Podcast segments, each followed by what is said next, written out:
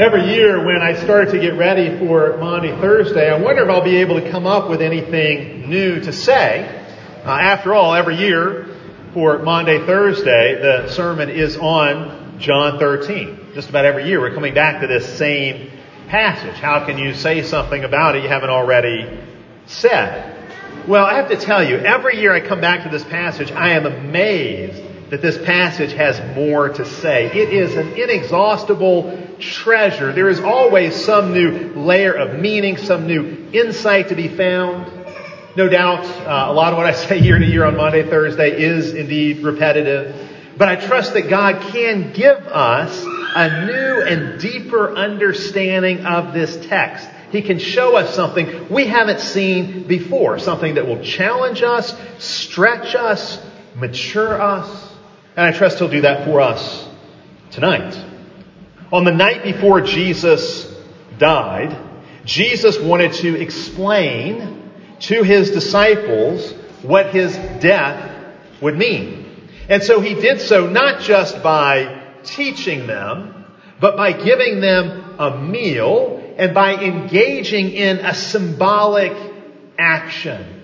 And so let's look at these things in John chapter 13. Verse 1 sets the scene. This is Passover. That's the context. John's gospel has already associated Jesus with Passover. He's told us Jesus is the Passover lamb. That's how John the Baptist identified Jesus. Behold the Passover lamb who has come to take away the sins of the world.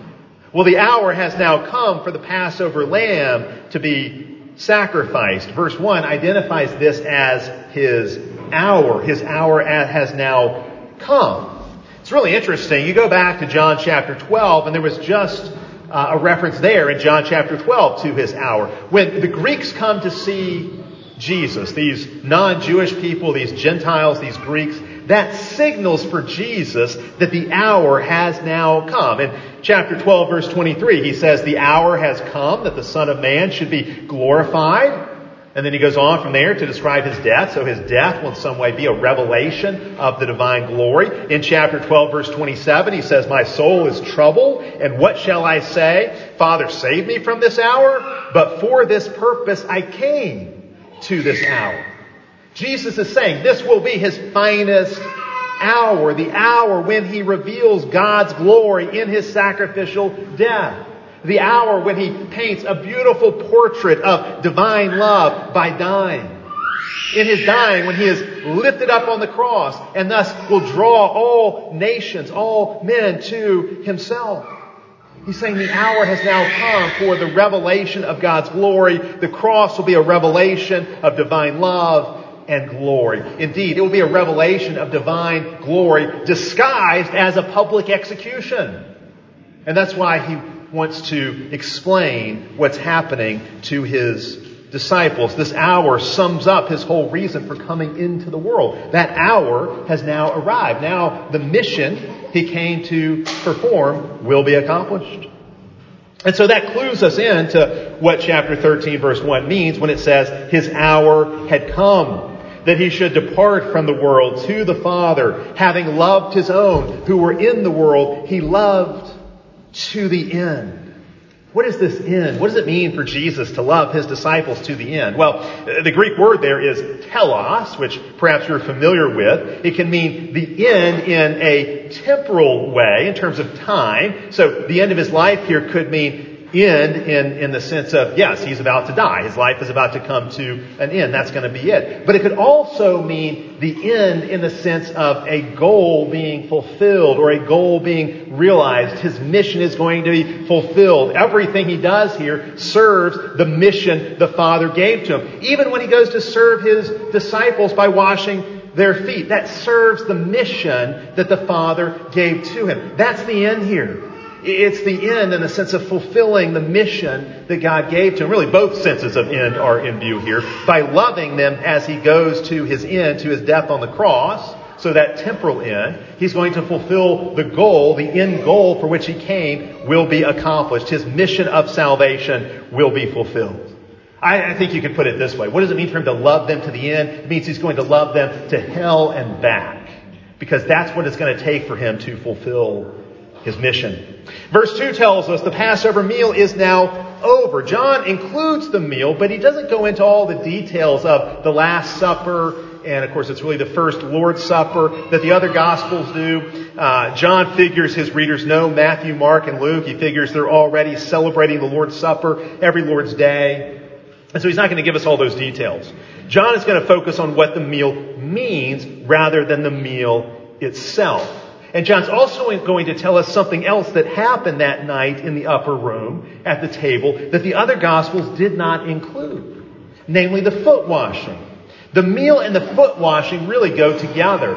And they go together because they both point to the same thing. They both point to his cross. The breaking of the bread and the pouring of the wine, that points to his death on the cross. The foot washing is going to point to his death on the cross as well. And in fact, verse 2 even makes this connection, I think, very clear because it tells us that the devil has already put it into the heart of Judas Iscariot to betray him. That's connected in some way with Jesus getting up to wash their feet. Now, it's really important to understand what this foot washing is all about.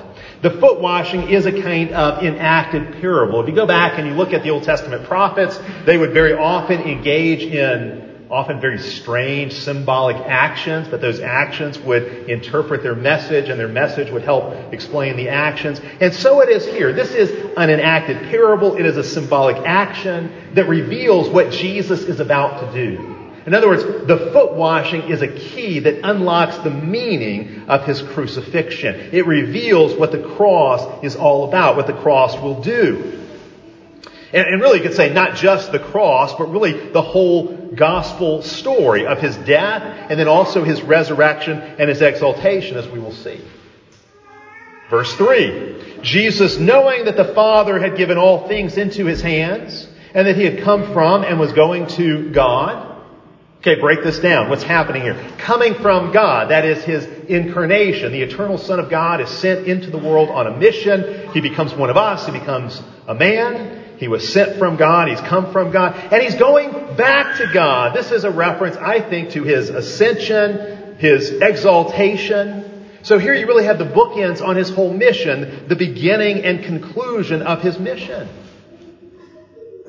John tells us here he knows all things have been put into his hands. And so what does he do? He uses those hands to wash feet. All things have been put into his hands, those very same hands that will have Roman nails driven through them very shortly. All things have been put into his hands, and so what does Jesus do? He serves and he sacrifices. Those hands that possess the whole creation, those hands that hold the whole universe will now hold a towel. And it is as if that towel becomes the scepter of his kingdom. The surprising sign that Jesus is indeed king, that all authority is his. John says in verse 4, he laid aside his garments. He took a towel and girded himself with a linen cloth. And I believe this is exactly parallel to what's going to happen later in the gospel. Very interesting, the language that's used here. Consider the parallels. John 13, he removes his garment at the crucifixion. He will have his garment removed. In John 13, he wraps himself in a linen garment. At his burial, he will be wrapped in a linen garment. He lays aside his garment, just as he will lay down his life. The garment he laid aside, we learn in John chapter 19, is a royal garment. It doesn't have a seam. It's, it's a kingly garment. And so what we have here is a picture of the king becoming a servant, the king using his power and authority to serve. But then after he washes their feet in verse 12, he takes up that royal garment again, just as after his death on the cross and his burial, he is raised from the dead and he enters into kingly glory in a whole new way. See, John here, even just by telling us the, the movements of Jesus' clothing, he's giving us the pattern. The royal garment is on, and then it's laid aside, and then it's taken up again. He's going to lay down his life, and then he's going to take it up again. He's going to go through a humiliation, and then an exaltation. All these actions are symbolic. This is symbolizing his humility and his exaltation. He stoops to wash us, and then he rises up to rule us. That's the picture we have here. Now, this act of foot washing itself is interesting because There are also parallels with this in John chapter 12. Don't lose sight of this. We didn't read John chapter 12, but it's easy to get the connection here. At the beginning of John chapter 12, there is a meal followed by a foot washing, or really it's a foot anointing, but we can call it a foot washing. And John 12 tells us this happened six days before the Passover meal in John chapter 13. So in John chapter 12, after they had eaten, while they were still sitting at the table, Mary came and anointed Jesus' feet with expensive oil. And Jesus interprets this action as preparing his body for burial. She anoints his feet with an expensive oil, and Jesus says, She is preparing my body for burial. So, like the act of Jesus washing the disciples' feet in John chapter 13, that action in chapter 12 is all about the cross. The foot anointing and the foot washing both point to his coming death. In fact, the parallels continue in John chapter 12. Judas objects to what Jesus does. He says this oil could have been sold and the money given to the poor. In John chapter 13, Peter objects to what Jesus does. And like Judas, his objection sounds very pious. Peter says, Lord, you shall never wash my feet. And when Jesus insists, then Peter says, well, okay, wash all of me. Wash me from head to toe. In chapter 12, the objection comes from his betrayer. In chapter 13, the objection comes from his denier. In both cases, Jesus overrules the objection. And note too, this connection, the oil Mary used to anoint Jesus' feet was costly. But how much more costly is the water Jesus uses to wash his disciples' feet? Because that water points to his blood, which is the real cleansing agent, the blood he will shed on the cross. That water there symbolizes the blood. The act of washing the disciples' feet is really remarkable. This was, as I'm sure you know, typically a job that would have been done by a slave, and not just any slave, but the lowest slave. A Gentile slave, if there was one around. And yet here it's Jesus who is the Lord and Master of all, who stoops to do this job. Normally reserved for the lowest slave. He is God in the flesh and in acting this way, he is showing us what God is like. When God shows up, when love shows up, this is what it looks like. When all eyes are fixed on Jesus, when all eyes are looking to Jesus, what is Jesus going to do? What is he going to show us? When all eyes are on Jesus, he kneels to serve. Indeed, he suffers and sacrifices himself, and in so doing, reveals the divine glory. And we know this is what is happening because the story of the foot washing is sandwiched by statements that make this really, really clear. Before and after, we have statements that show us this is what is happening. In John chapter 12, verse 45, just before they go to the upper room, Jesus says, He who sees me sees him who sent me. The Greeks who came in John chapter 12 seeking after Jesus said, we wish to see Jesus. And Jesus says, okay, well, if you see me, then you have seen the Father. When you see me, you have seen God. And then in John chapter 14, verses 8 and 9, right after the foot washing, Philip says, thinking back to those words of the Greeks, I think, show us the Father. And Jesus says to him, He who has seen me has seen the Father. The whole point of all this is so Jesus can show us the heart of God. Why is Jesus doing all these things? Is to show us the heart of His Father, what God is really like. Jesus says, you want to see what God is really like? Look right here. Look at me. Look at me as I serve, as I stoop, as I suffer, as I sacrifice. I am showing you the Father. I am showing you what God is like. Now, if any one of us said that, you know, if, if any one of us were to say, ah, you want to see God? Look at me. We'd say that person was crazy. We'd say that person is deluded. If I said to you, if you want to know what God is like, look at me, we'd say that's insane. There's just no way that can be true. We can't make that claim, but Jesus can. He is God in the flesh, and God in Jesus is expressing His Godness. But this is what's so shocking. When God wants to show off his godness, his godhood, what does he do? How does Jesus do it? By kneeling, by stooping to serve, by washing dirty, smelly feet, including the feet of one who will betray him and the feet of one who will deny him. God expresses his godhood by dying for those who have sinned against him. He dies on the cross for those who crucified him. He dies to justify those who have condemned him. That's what God does when God shows up. That's what God looks like. God's actions in Jesus reveal the true character of God. And God's actions in Jesus, this is important to understand. This is really what Jesus is getting at. When God is revealing himself in this way in Jesus, these actions are not out of character for God. It's not like God temporarily decided to step out of his usual way of acting and living. No, Jesus has come to turn God's heart inside out. To turn the life of God inside out so we can see what the true and living God is really like. The presence of Judas at the table is really an interesting feature of this whole scene. Obviously, Jesus knows what's coming. He knows how the story will go. He knows what Judas and Peter will do later that night. He knows the script. In fact, he seems to not only be an actor on stage, as it were, he also seems to be the one who is directing everything that happens. And this continues to be true all the way through his crucifixion. Even when he's on trial, he seems to be the one who's really the judge, the, the one who's really in charge. In verse 18, Jesus makes it known that his betrayer is at the table. And he does so by citing Psalm 41. He who eats bread with me has lifted up his heel against me. Think about that.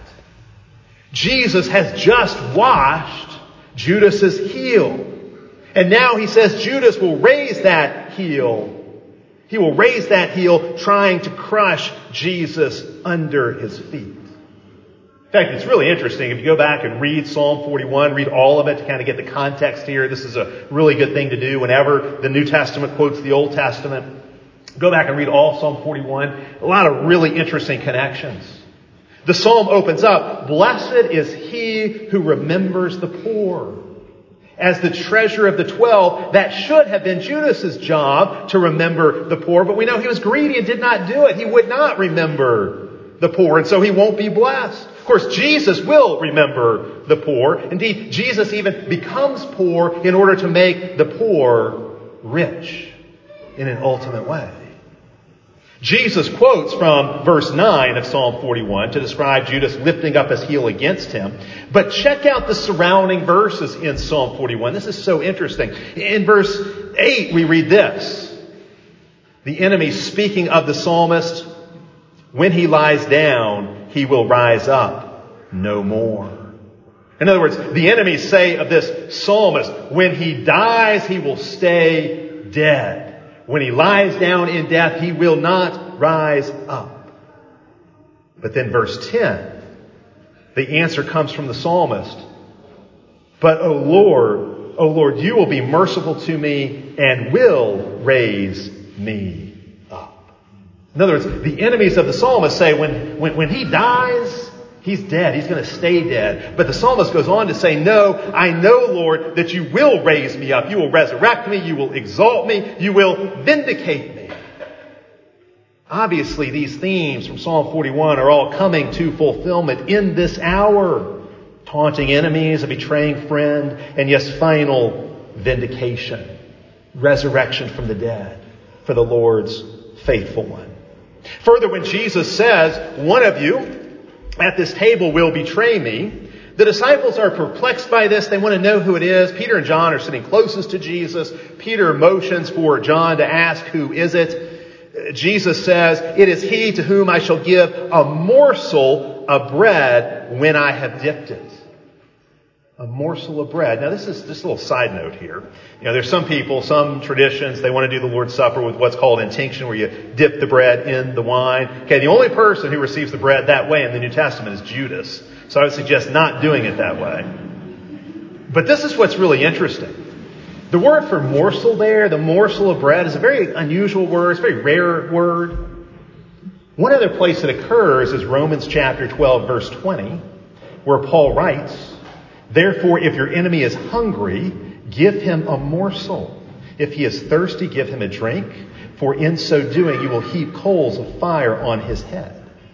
Jesus is doing precisely what Romans 12 commands, or perhaps Paul wrote this command. This actually comes out of the Old Testament, but uh, Jesus is fulfilling precisely this command. He is giving his hungry enemy a morsel, and in doing so, he is heaping coals of spiritual fire on his head. So if Judas repents at this point, having received this morsel from the Lord, if he repents, he can become a, a living sacrifice, but if he refuses to repent, he will be a dead sacrifice consumed by God's fiery wrath. This giving of the morsel to Judas is one final act of mercy towards him. One last opportunity for him to resist the devil and turn back to the truth.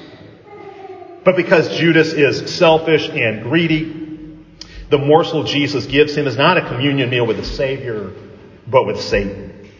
Verse 27, now after the morsel, Satan entered him.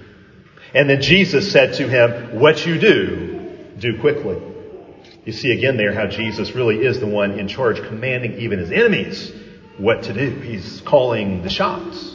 When Judas leaves, the rest of the disciples still don't suspect anything. They think perhaps he's going to buy something else for the feast or to give something for the poor.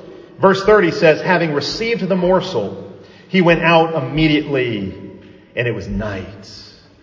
Oh, what haunting words. It was night. When Judas goes into the night, he's going out from fellowship with Jesus and the other disciples. He's going out from the light into the darkness. He's going out from the upper room on a pathway that will ultimately lead him to the deepest depths of hell. He's going out from the light and love of God's presence. C.S. Lewis says that line, and it was night, is one of the most memorable lines in all of human history.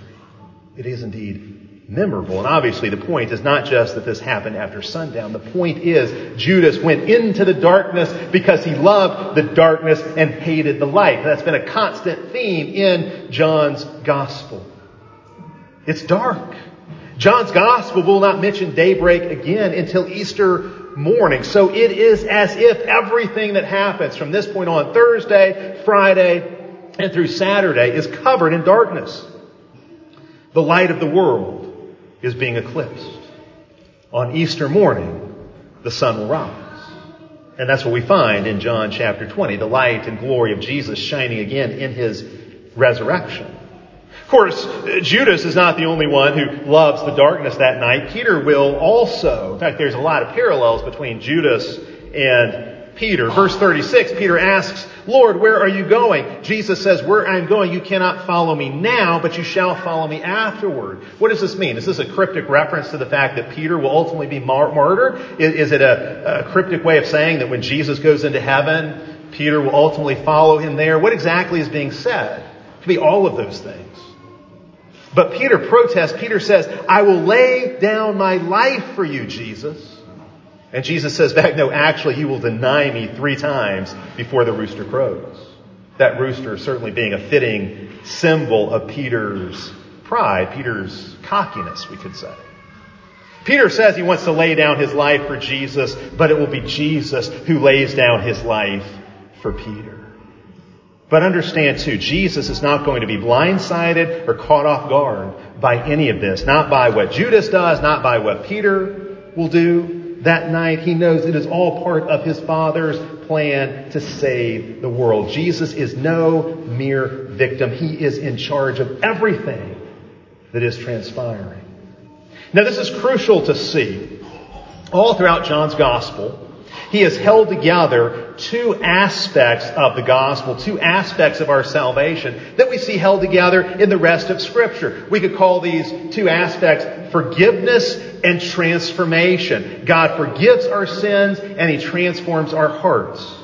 Just to give you one example of this earlier in the gospel in John chapter 8, when Jesus stands up in defense of the woman caught in adultery, He says to her, neither do I condemn you, go and sin no more. Neither do I condemn you, that is forgiveness. Go and sin no more, that is transformation. They're held together there and everywhere else in John's gospel. They're held together here in John chapter 13. These twin realities that comprise our salvation. Think about how this works in John 13. Obviously, the foundational emphasis of the passage is on Jesus cleansing us.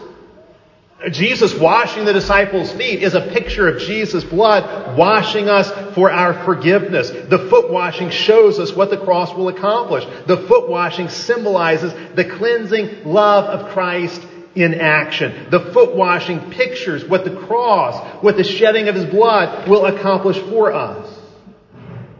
But the foot washing also becomes an example for us to follow. It becomes a kind of model, a kind of law in itself. Uh, look at uh, verses 12 through 15. Jesus says, Do you understand what I've done to you? Obviously, they did not at this point understand, but they should have understood. When Jesus says, Do you understand what I've done? He is saying, This action I've performed is symbolic. Verse 13, he says, You call me teacher and Lord, and you are right, for so I am. The church is a hierarchy, not a democracy. Christ is the ultimate authority. He's the king. He's the Lord. Of course, there are lesser authorities in the church as well. But Jesus is saying, I am teacher, I am Lord, I am your master. What does this mean? Verse 14, he says, If I, your Lord and teacher, have washed your feet, you also ought to what? How would you fill in that blank if you didn't know how the text went? Because I have washed your feet, you also ought to what? How would you fill in that blank? What should Jesus say? Should he say, because I have washed your feet, you should wash my feet to pay me back? No, that's not what Jesus says. He says, because I have washed your feet, you ought to wash one another's feet.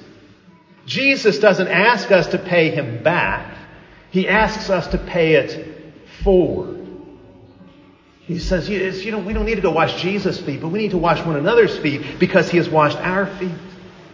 And then verse 15, he sums this up. He says, For I've given you an example, that is a pattern, a model, that you should do to one another just as I have done to you. See, Jesus in love serves us, but now he asks us in love to imitate his service towards each other. Jesus' work for us and his work in us are held together perfectly in this model, in this example of the foot washing. The washing of the feet points to what Jesus will do on our behalf on the cross, but it also points to what the renewed Christian life looks like. Having washed our feet, Jesus hands us the towel and says, now you wash one another. And we've got to remember that towel is like the scepter of his kingdom. That towel is a sign of rule and authority, just as Jesus is Lord over all and therefore got down on his knees to wash the disciples' feet. So we, being made sharers in his kingdom, have been handed a towel.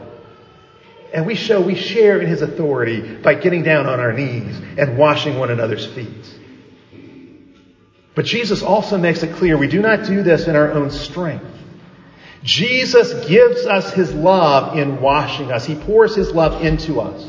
And now having received his love, he asks us to give his love to others to share what we have received, to pass it on, to let His love flow into us, through us, and then out of us towards others.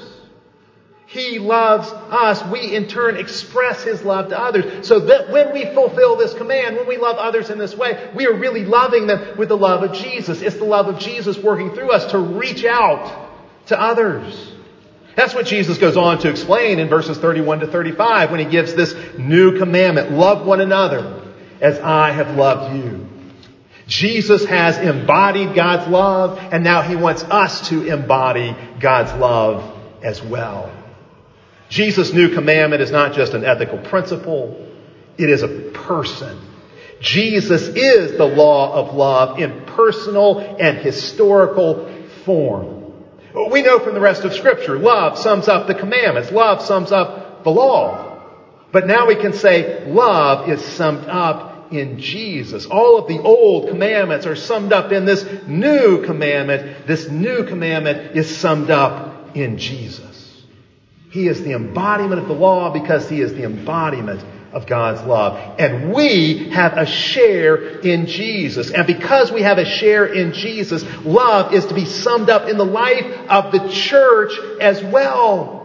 We are to embody this love in our community. We are to embody this new command, this pattern that Jesus has given to us. We are to embody this pattern of Jesus' love in our life together. Jesus says this is the mark of his disciples. By this love, all men will know that we are his disciples. When we love one another as he has loved us, that's how the world can recognize we are his disciples. Doesn't mean the world's always going to like it. But that's how the world will know that we are His. It's not by what we hate. It's not by who we hate.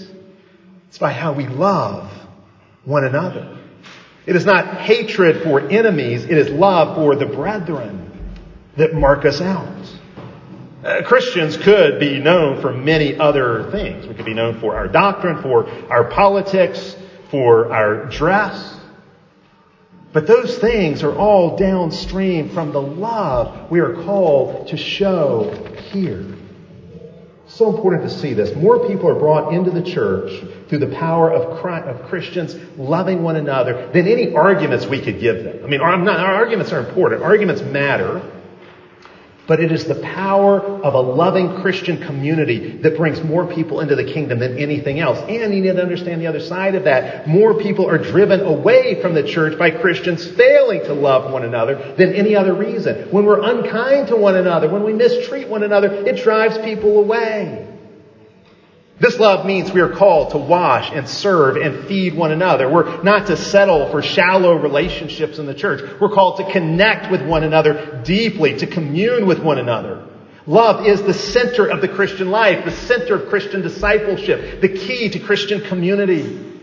And just as Jesus stooped in humility to serve us, we are called to stoop in service to one another. We are called to embody the same divine love as Jesus. And in doing so, we should be able to say, remember I said just a minute ago, it'd be crazy for somebody to say, if you've seen me, you've seen God. But now Jesus is saying, I want you to be able to say, as a community of my disciples, if you have seen us, you have seen what God is like. Because you have seen, at least a, you've had a little picture, you get a little taste through our love for one another. You get a little picture of what God is like. Paul unpacks this love for us in his letters with all his one anothering commands. We're commanded to one another, one another in a multitude of ways. Over 50 different times we're commanded to love one another in a particular way. We've got commands like pray for one another, honor one another, forgive one another, welcome one another. All of these are ways of showing the same kind of love, embodying this love of Jesus. It takes humility to receive love from Jesus. That's why Peter objected to it. You shall never wash my feet. But it also takes humility to give love from Jesus to other people. We have to humble ourselves to receive Jesus' love. We have to humble ourselves to give that love to one another. That is the challenge of the new commandment. But when you understand what Jesus has done for you, you come to realize it's not that you have to wash one another's feet.